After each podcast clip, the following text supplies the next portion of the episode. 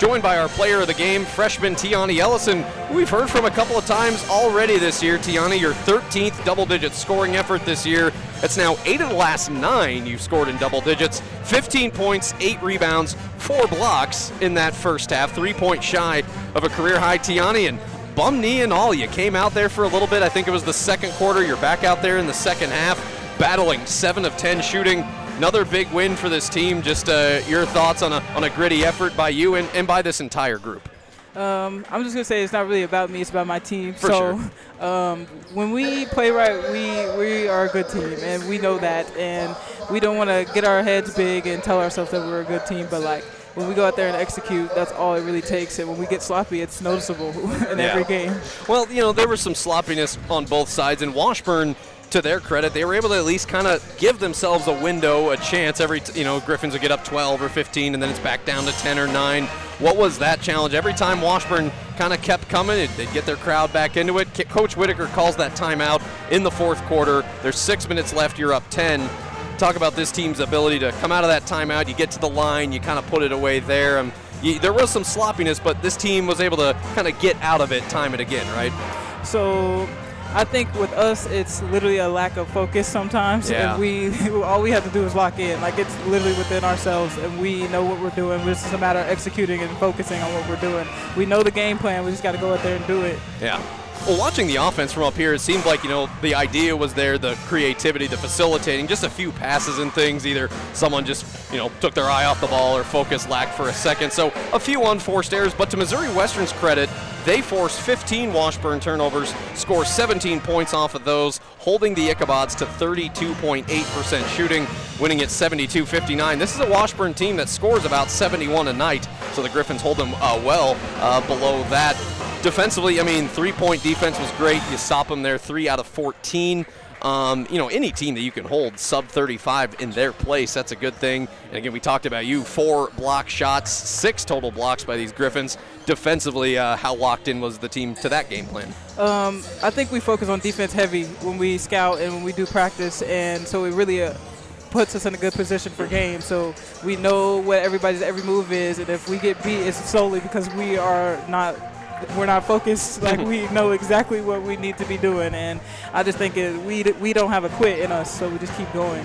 Tiani Ellison, our player of the game, the freshman forward from Durant, Oklahoma. She led the Griffs with 15 points tonight in this victory. I think everyone's impressed watching you just because of your youth, because this is the first time we get to see you play at this level. But, you know, you're surrounded by a team that they've been here this time of year before, right? In that regional contention with a good record, getting hot at the right time. How much easier has that made it for you to kind of learn and get comfortable with yourself? Just being surrounded by so many veterans and leaders. It definitely helps tremendously. Definitely in like game, big games like this, like when you have to focus, you know that they've been here and they know what they're doing. It's just a matter of going out there and doing it. Like I say, like you mm-hmm. literally have to focus and execute. And I know that they've been here and they've done it before, so they know exactly what to do. And with our encouragement with it for each other, it's like that's the only thing getting us through it is that we got to keep picking ourselves up, knowing that we can do it. Well, the way I kind of put it in post game is that even on a night where maybe Missouri Western wasn't at their most razor sharp focused, it's still a solid win. It's a double digit win on the road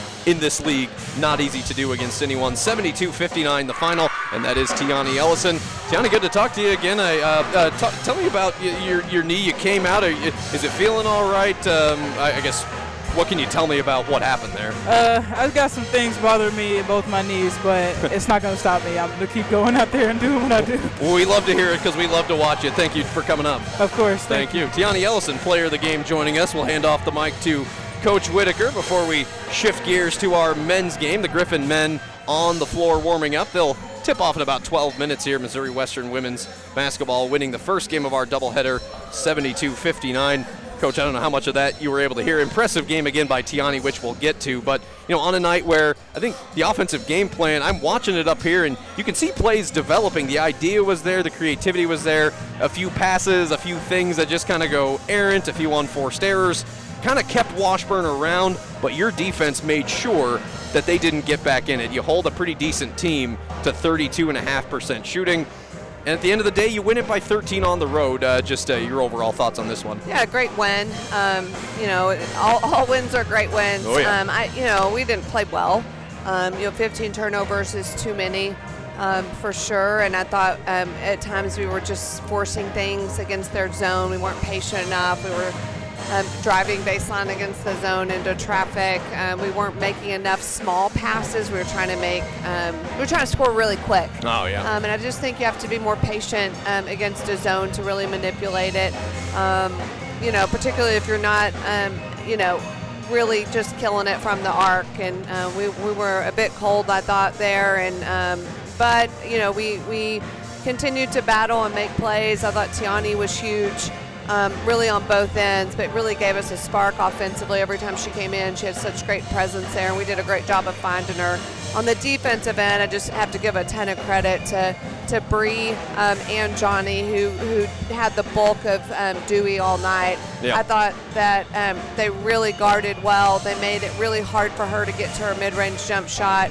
Um, when we contested it, uh, it was they were all really tough shots, Yep. and so um, just just a really good job there. I mean, Dewey takes 18 shots and gets 10 points. It's very efficient defense, and um, all those were contested. So except for maybe two in the first half. So really proud of the effort there. Um, you know, got to get better better at getting more offensive rebounds on the glass. Or, or in the second half, we were better there, but at, you know, at halftime we only had one. We've Oh. just got to go.